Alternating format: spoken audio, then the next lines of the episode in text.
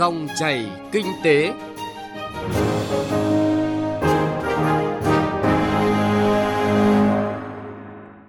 Các biên tập viên Thành Trung và Hà Nho xin kính chào quý vị và các bạn. Dòng chảy kinh tế hôm nay thứ tư ngày 20 tháng 10 có những nội dung sau đây. Phần cuối loạt bài tận dụng cơ hội bình thường mới tập trung 3 chân kiềng cho tăng trưởng kinh tế với nhan đề thị trường nội địa phục hồi và phát triển. Trong chuyên mục sản xuất và tiêu dùng bền vững, phóng viên Đài Tiếng nói Việt Nam phản ánh hiệu quả áp dụng giải pháp sản xuất tiêu dùng bền vững tại các làng nghề, thực tế từ làng gốm Bát Tràng. Mời quý vị và các bạn cùng nghe.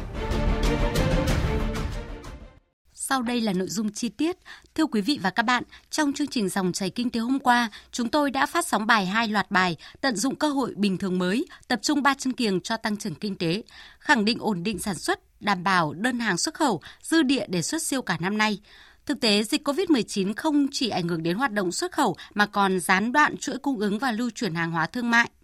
Trong bối cảnh đó, thị trường nội địa với quy mô gần 100 triệu dân được xem là mảnh đất tiềm năng để doanh nghiệp khai thác vượt qua khó khăn, thúc đẩy tăng trưởng. Đây là nội dung phần cuối của loạt bài tận dụng cơ hội bình thường mới, tập trung ba chân kiềng cho tăng trưởng kinh tế với nhan đề thị trường nội địa phục hồi và phát triển. Mời quý vị và các bạn cùng nghe. Dịch COVID-19 đã khiến người dân có tâm lý thu hẹp chi tiêu mua sắm, các mặt hàng không thiết yếu và dịch vụ giải trí bị ảnh hưởng nặng nề. 9 tháng năm nay, tổng mức bán lẻ hàng hóa và doanh thu dịch vụ tiêu dùng giảm 7,1% so với cùng kỳ năm ngoái. Xét theo ngành hoạt động, doanh thu bán lẻ hàng hóa 9 tháng ước giảm 3,38% so với cùng kỳ.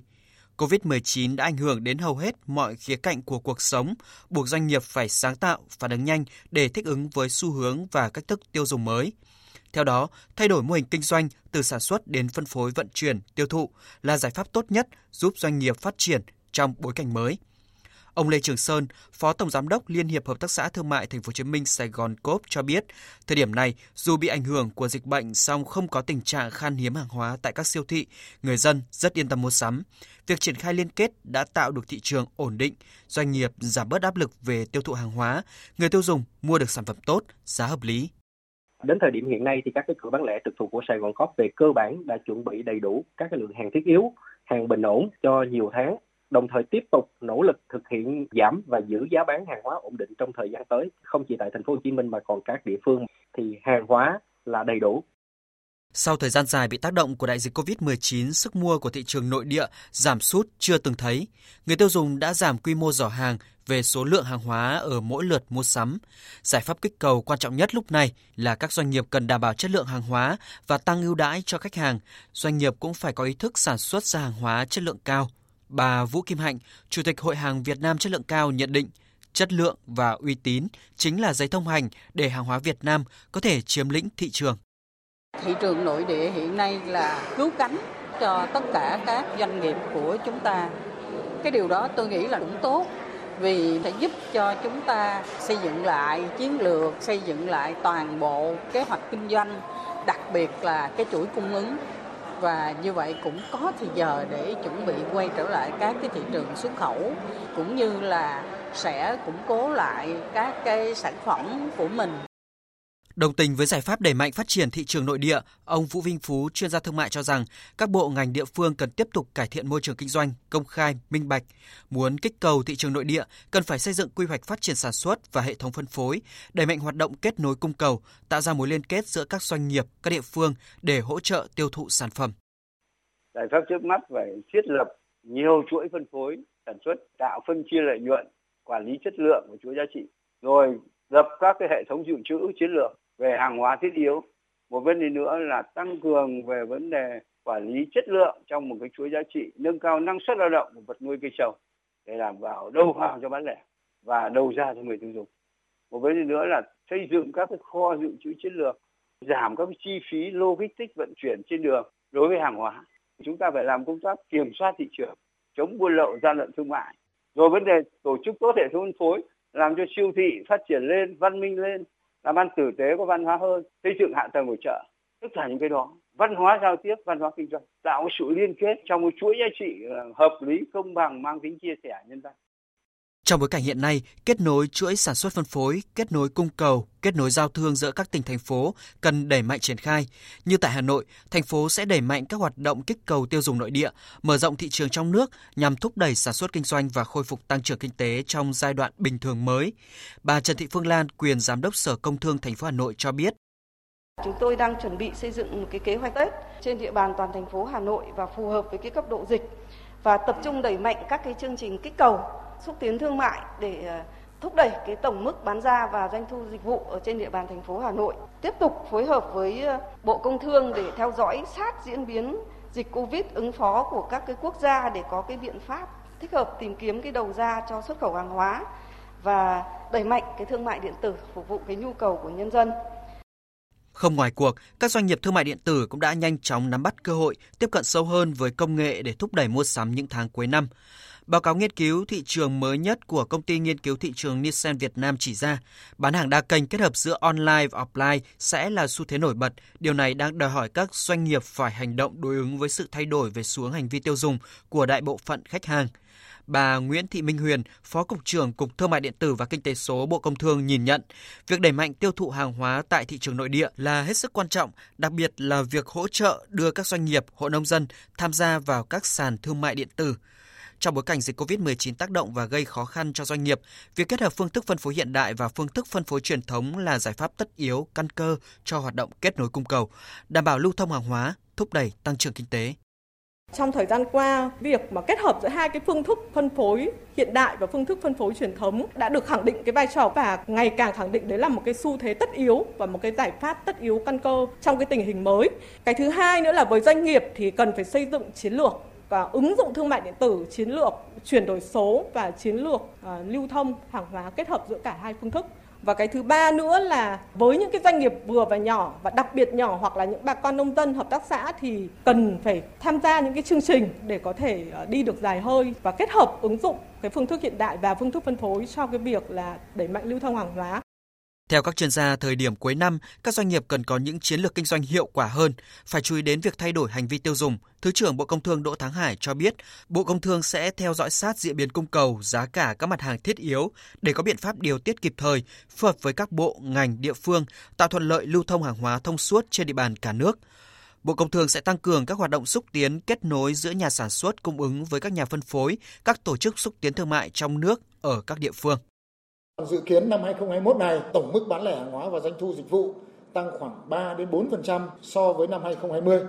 Từ nay đến cuối năm, ngành công thương ấy, tập trung tháo gỡ khó khăn cho sản xuất kinh doanh, đặc biệt là các doanh nghiệp sản xuất lớn nhằm khôi phục nhanh nhất các hoạt động sản xuất kinh doanh, duy trì chuỗi sản xuất, chuỗi cung ứng, đặc biệt là tận dụng thời điểm nhu cầu hàng hóa tăng cao trong dịp cuối năm, tăng tốc sản xuất kinh doanh để bù đắp cho những tháng vừa qua khi bị dịch bệnh.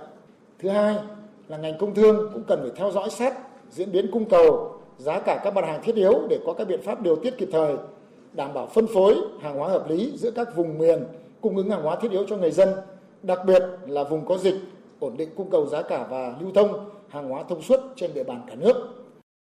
Trong bối cảnh dịch COVID-19 diễn biến phức tạp, cùng với nâng cao chất lượng hàng hóa, doanh nghiệp cần có chiến lược bài bản trong việc xây dựng thương hiệu để giữ vững thị trường, đây cũng là dịp để hàng Việt khẳng định được vị thế, chiếm được lòng tin của người tiêu dùng trong nước. Với dân số gần 100 triệu dân, thời điểm này rất cần đẩy mạnh cuộc vận động người Việt Nam ưu tiên dùng hàng Việt Nam, tạo ra mối liên kết giữa các doanh nghiệp, các địa phương để hỗ trợ tiêu thụ sản phẩm, khai thác hiệu quả thị trường nội địa, tận dụng cơ hội bình thường mới, giúp doanh nghiệp phục hồi và phát triển. Sản xuất và tiêu dùng bền vững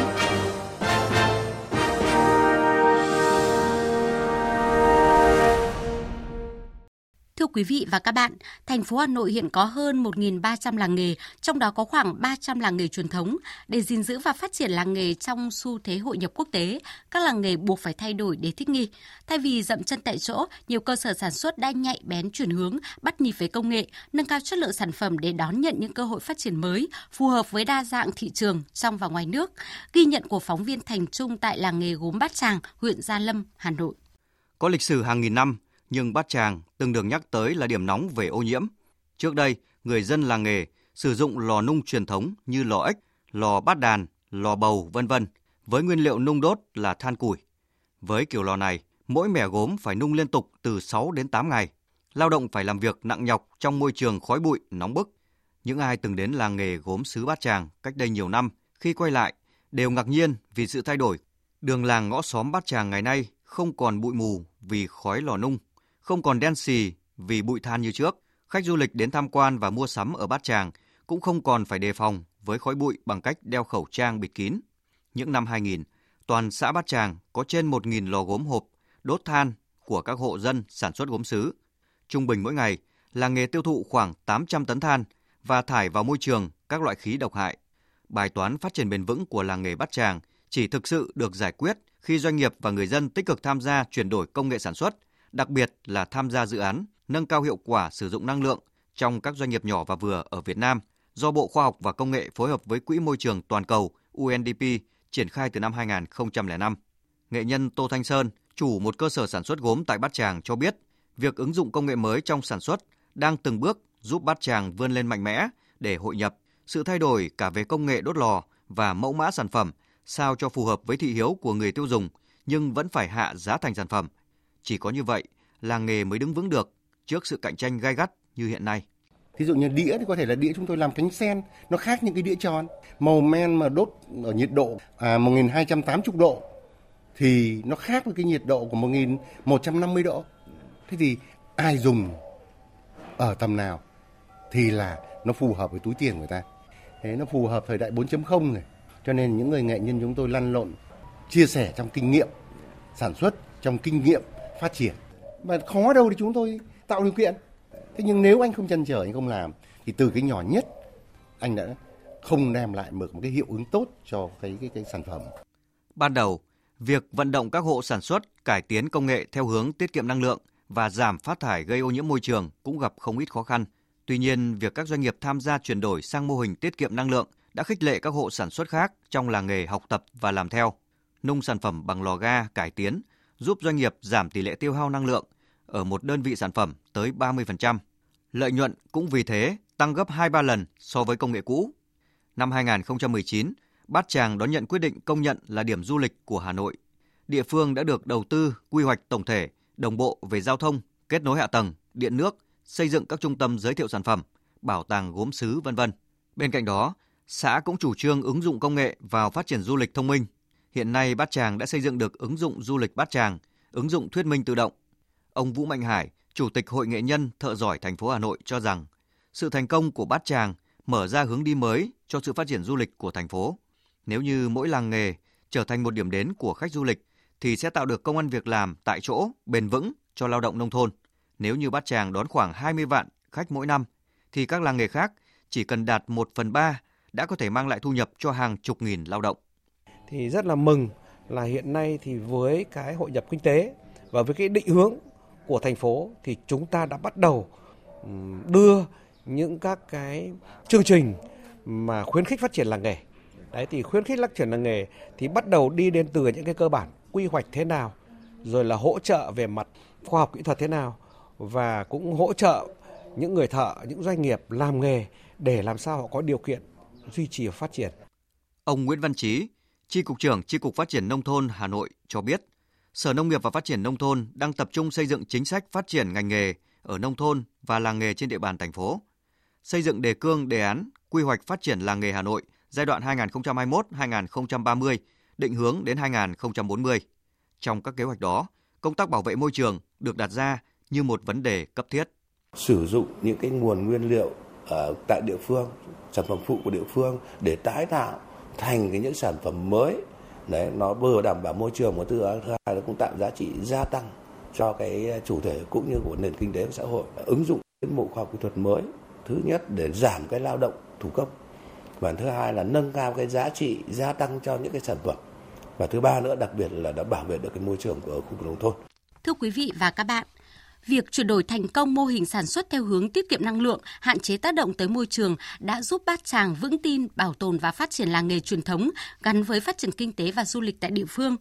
Trên thực tế, việc áp dụng công nghệ bảo vệ môi trường các làng nghề chưa được chú trọng. Vấn đề đặt ra cấp bách là cần có cơ chế chính sách và sự quy hoạch bài bản để thúc đẩy quá trình này tại các làng nghề. Quá trình chuyển đổi mô hình sản xuất của Bát Tràng là bài học quý để Hà Nội có thể rút kinh nghiệm và nhân rộng, góp phần giữ gìn và phát huy các làng nghề truyền thống trong tình hình hiện nay. Nội dung này cũng đã kết thúc chương trình Dòng chảy kinh tế hôm nay. Chương trình do biên tập viên Thành Trung và nhóm phóng viên kinh tế thực hiện. Cảm ơn quý vị và các bạn đã quan tâm theo dõi.